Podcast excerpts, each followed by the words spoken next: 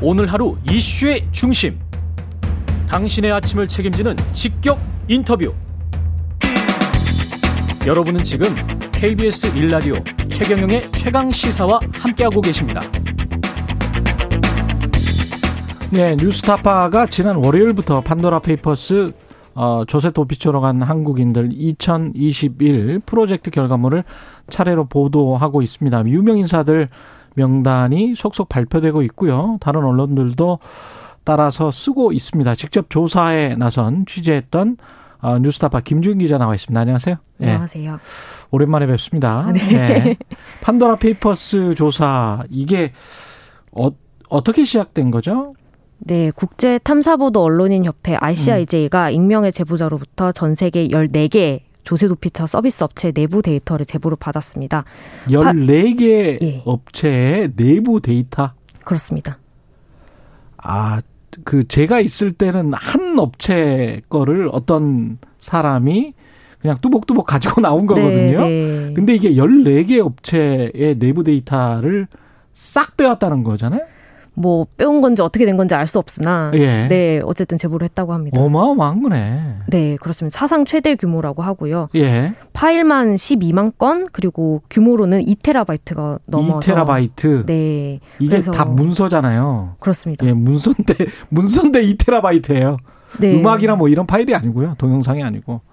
그렇게 해서 이제 사상 최대 규모의 협업이 이루어졌습니다. 전 세계 150개 언론사 600여 명의 기자들이 붙어서 이걸 예. 같이 분석을 했습니다. 전 세계 150개 언론사. 네. 예. 뉴스타파는 이제 ICIJ의 동북아시아 참여 회사 유일한 참여 회사죠. 아, 한국에서 유일하고요. 한국에서 네네. 다른 이제 동북아도 좀 생겼나 보죠. 네, 일본도 생기고 뭐 홍콩도 음. 생기고 그렇습니다. 네. 이 문건에 오른 사람이 한국인들은 275명 지금까지 확인된 숫자입니까? 네, 지금까지는 그렇고요. 예. 이- 너무나 숫자가 생각보다 한 명 한 명 보기에 많아 가지고 지금 음. 계속 이제 조사를 하고 있습니다. 그렇죠. 여러 명이 조사를 해서 이게 일단 이름이 명확하게 나와 있지는 않은데 뭐 가명이나 차명을 썼었을 경우도 있을 거 아니에요. 뭐 가능하죠. 그렇죠. 네, 네. 예. 그리고 대리인을 썼을 가능성도 있고. 네, 네. 예. 그래서 유명 인사들이 나왔는데 그 유명 인사들은 지금 확인된 유명 인사들은 누굽니까? 한국인이 뭐 이미 보도된 바 있는 뭐 예, 좀 SM 정리를 해 주세요. 네, SM 엔터테인먼트 이수만 총괄 프로듀서 이런 예. 분도 있고요. 이 그리고- 사람이 어디 조세 회피처에 네, 그러니까 페이퍼 컴퍼니를 하나 세웠다. 여러 여덟 개 정도가 총 나왔는데 예. 그 중에 한 다섯 개 정도가 개인적인 용도로 아. 실소 유주로 이름을 올려서 네 차린 것으로 네, 추정되는 그런 아. 자료들이 나왔고요. 그리고요. 예. 그리고 어제 저희가 보도한 거는 음. 이제 그 이재용 삼성전자 부회장이 예. 나왔죠. 아, 이재용 삼성전자 부회장은 이, 이 SM부터 정리를 하면 네, 이수만 회장은 다, 다섯 개는 회사일 때문에 아세 개가 회사일 회사일 때문에. 때문이고요. 다섯 개가 이제 개인적인 목적으로 아마도 추정이 됩니다. 음원 관련이니까 페이퍼 컴퍼니를 세울 수도 있겠습니다. 통 그렇죠. 그쵸? 회사 목적으로는 그렇습니다. 회사 목적으로는 네. 해운 회사랄지 음원 관련 회사들은 업계 페이퍼 특성상 네. 조금 예 특수 목적으로 세울 수가 있고 그것까지는 솔직히 봐줄 수가 있거든요 우리가 그렇죠. 근데 뭐 세우는 개- 것 자체가 불법은 아니니까. 그렇죠. 네. 근데 이제 개인이 개인이 세운 것도 다섯 개다. 네, 네. 그건 좀 이상하다는 거죠. 조금 네, 예. 그렇습니다. 그리고 이재용 네. 음, 부회장이 들어가 있어요. 이재용 네. 부회장은 언제 2008년 그 5월에 음, 이거를 인수한 것으로 알려 이제 한 페이퍼 컴퍼니를 네. 그 조, 조세 도피처로 유명한 버, 버진 아일랜드, 버진 영국령 버진 아일랜드. 아일랜드 BVI 에서 예. 2008년에 그걸 인수를 했고요. 예 그게 어 이제 개인적인 목적으로 보여집니다. 왜냐하면 삼성전자와 관련된 그런 흔적은 전혀 찾을 수가 없었기 때문에 삼성전자와 관련된 흔적은 찾을 수가 없었다. 네, 개인적으로 이제 여권 사본을 첨부를 해서 어. 신원을 확인을 하고 개인적으로 개인적인 이름 그리고 주소 이렇게 등록을 해가지고 네, 그때 무슨 일이 있었을까요? 당시 2008년에 예. 어, 특검이 있었습니다. 삼성 오너일가 비자금을 찾아내기 위한 특검이 있어서 전방위 압박을 받던 상황이었고 예. 음. 이제 실제로 4조, 4조 5천억이 넘는 이건희 회장 비자금을 삼성 임직원 이름이나 뭐 이런 걸 도용해가지고 1,200개 가까운 차명 계좌에다가 숨겨놓은 사실이 확인이 됐었죠.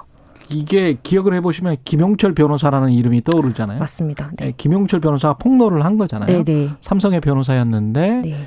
사실은 선대 회장, 이병철 회장, 이건희 회장으로 넘어가면서 그걸 어, 상속세 납부를 회피하기 위한 목적으로 차명으로 쫙 해놓았던 거잖아요. 네, 네. 그렇죠? 네. 그래서 그게 이제 다른 어떤 기억하실 거예요. 예, 노회찬 의원도 관련이 돼 있었고, 예, 그래서 사회적으로 굉장히 논란이 됐었는데, 그리고 검사들 떡검이라는 그 명칭이 그때부터 나왔었죠. 예, 예. 굉장히 민감한 예. 시기였죠. 뭐 삼성에게도 그, 렇고 근데 이재용은 이 삼성의 3세인데 삼성의 3세가 이런 상황이 벌어지니까 2008년 그 즈음에 그 사건이 일어나고 난 다음에 페이퍼 컴퍼니를 보진 아일랜드에 세웠다.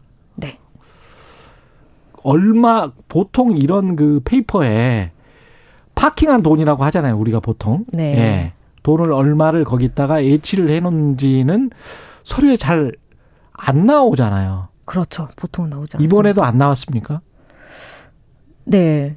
일단은 말씀드리 그 부분을 확실히 말씀드릴 수는 없을 것 같아요. 왜냐하면 아. 네. 아직도 저희가 뭐 준비 중인 게 돈을 있고 돈을 추적 서류상으로 추적하는 과정이 좀 있습니까? 뭐 일단은 저희가 계속 취재를 하고 있는 중이라 그 부분은 아. 예. 뭐가 더 나올 수도 있겠습니다. 지금 현재로 나온 거는 이재용 부회장이 거기에 페이퍼 컴퍼니를 설립했다. 네. 삼성은 뭐라고 합니까?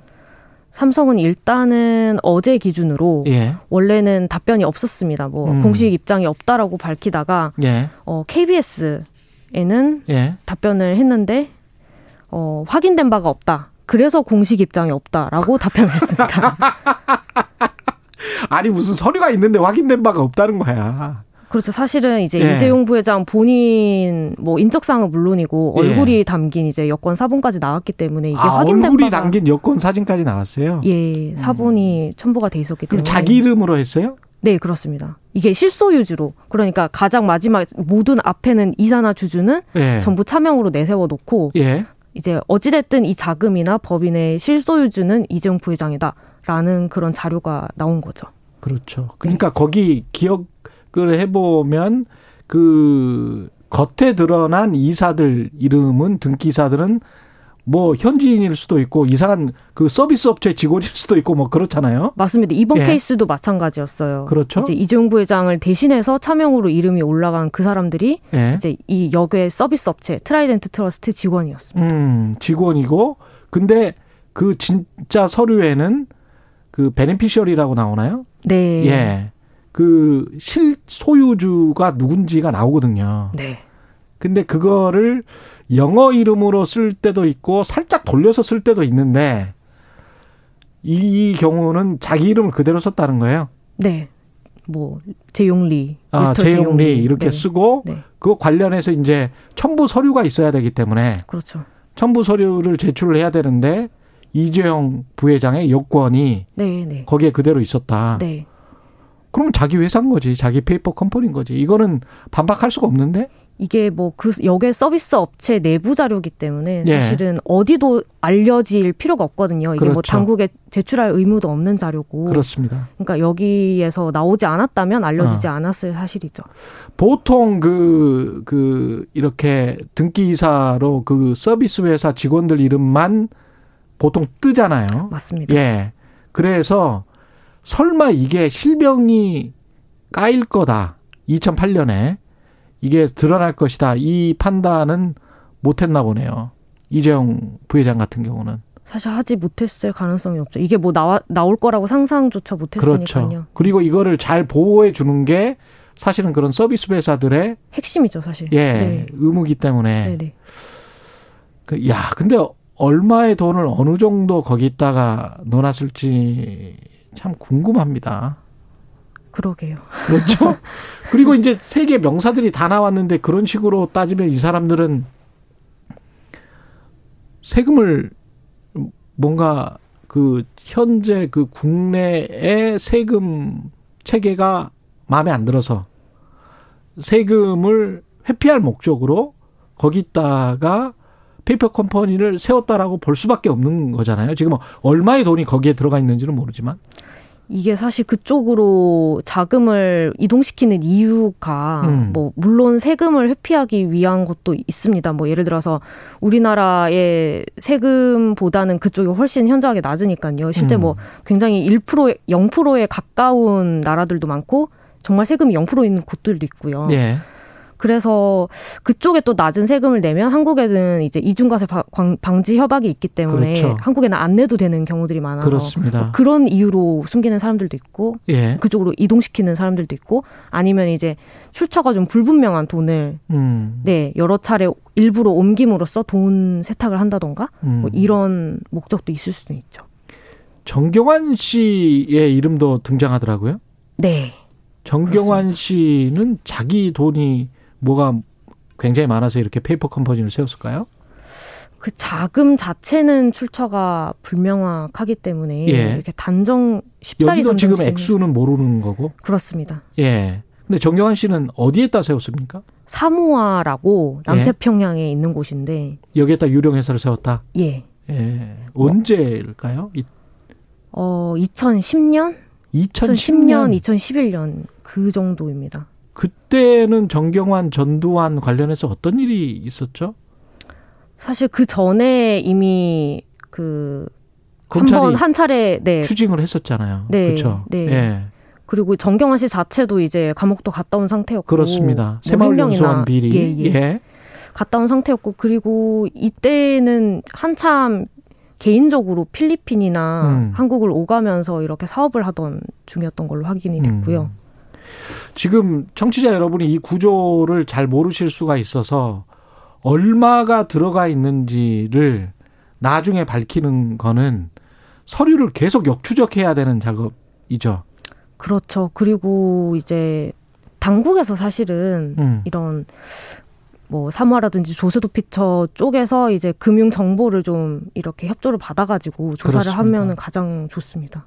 뭐 저희는 아무래도 뭐 조사를 할 수 국세청이. 있는 권한이 없으니까 네 그렇죠? 국세청이 나서면 좋죠. 국세청이 야 우리 그 국적자들이 거기에 그 페이퍼 컴퍼니가 있다는데 돈이 도대체 얼마나 있는 건지 좀 들여다 보자라고 그렇게 해서 좀, 네. 어떤 협조 요청을 하면 그쪽에서 뭐 거부를 할지 어쩔지는 모르겠습니다만은 네 좌우지간 정부 당국이 그 액션을 취해야 된다는 거죠. 그렇습니다. 아. 적 이게 좀 적극적으로 대응을 해주시면 좋겠죠. 아, 이 공개된 사람 외에도 네. 지금 누가 더 있습니까? 그러니까 한국인이 200명이 넘기 때문에 계속 예. 조사 중입니다만 예. 네. 그리고 또 다른 이름으로 숨겨져 있는 이름이 있을 수도 있어서 그렇죠. 그렇죠. 차명을 한국인 차명을 썼을 수도 있으니까요. 그 14개 페이퍼 컴퍼니 서비스 업체가 다 지금 2테라바이트 정도의 문서들이 다 지금 들어왔다는 건 그중에서 이제 뉴스타파 같은 경우는 한국인 이름으로 보이는 사람들 명단을 IC, IJ로부터 받아가지고 지금 작업을 취재를 하고 있는 겁니까? 아니면은 2테라바이트를 다 받은 겁니까? 뭐 저희가 그 접근할 수 있는 권한 자체는 이제 전체 2테라바이트 전체에 있었고요. 거기서 아, 이제 저희가 참. 자체적으로 한국인을 찾는 작업들을 했습니다. 아, 이게 국제 공조기 때문에 그 어떤 전체 터미널 같은 걸 만들어서 예, 그렇죠. 그런 게 아이디와 있어야 되는 패스워드를 거죠. 부여하고 네네. 150개국 정도의 언론사들이 그 터미널에 들어가서 네. 접속을 한 다음에 관련된 페이퍼들을 쫙 보, 보는 네. 그런 작업들인 거죠, 지금. 네, 네, 그렇습니다. 굉장히 힘듭니다. 그 페이퍼를 보는 것도 힘들지만 사람 찾아내는 것도 국내에서 사람 찾아내는 것도 힘들고 사람들 인터뷰하는 것도 힘들고 그렇죠. 예 굉장히 힘든 일을 지금 예 하고 있습니다. 예 송주님, 김재윤 김지윤 기자님 힘내세요 이렇게 말씀을 하셨고요. 당국의 엄중한 조사 아까 말한 그런 것들 좀 강조를 다시 한 번만 해주세요. 뭐 사실 이제 국세청이나 음. 이런 조세 당국은 우리나라 조세 당국만 그런 건지 모르겠는데 뭘 네. 조사를 지금 현재 하고 있는지 또 아니면은 조- 그 조사의 결과가 뭔지 음. 사실 조사 끝나고도 절대 비공개로 유지를 해요. 꼭 그렇게 이야기를 해요. 예. 그래서 저희도 사실 그분들이 지금까지 뭘 했는지 알 수는 없으나 음. 뭐 저희 보도를 이번에 좀 유심히 지켜봐 주시고 만약에 끝난 과거에 이제 조사를 했던 사안이라고 해도 다시 좀 이렇게 돌아가서 예. 한번 좀 보시는 그런 계기가 되셨으면 좋겠습니다. 뉴스타파 김지윤 기자였습니다. 고맙습니다.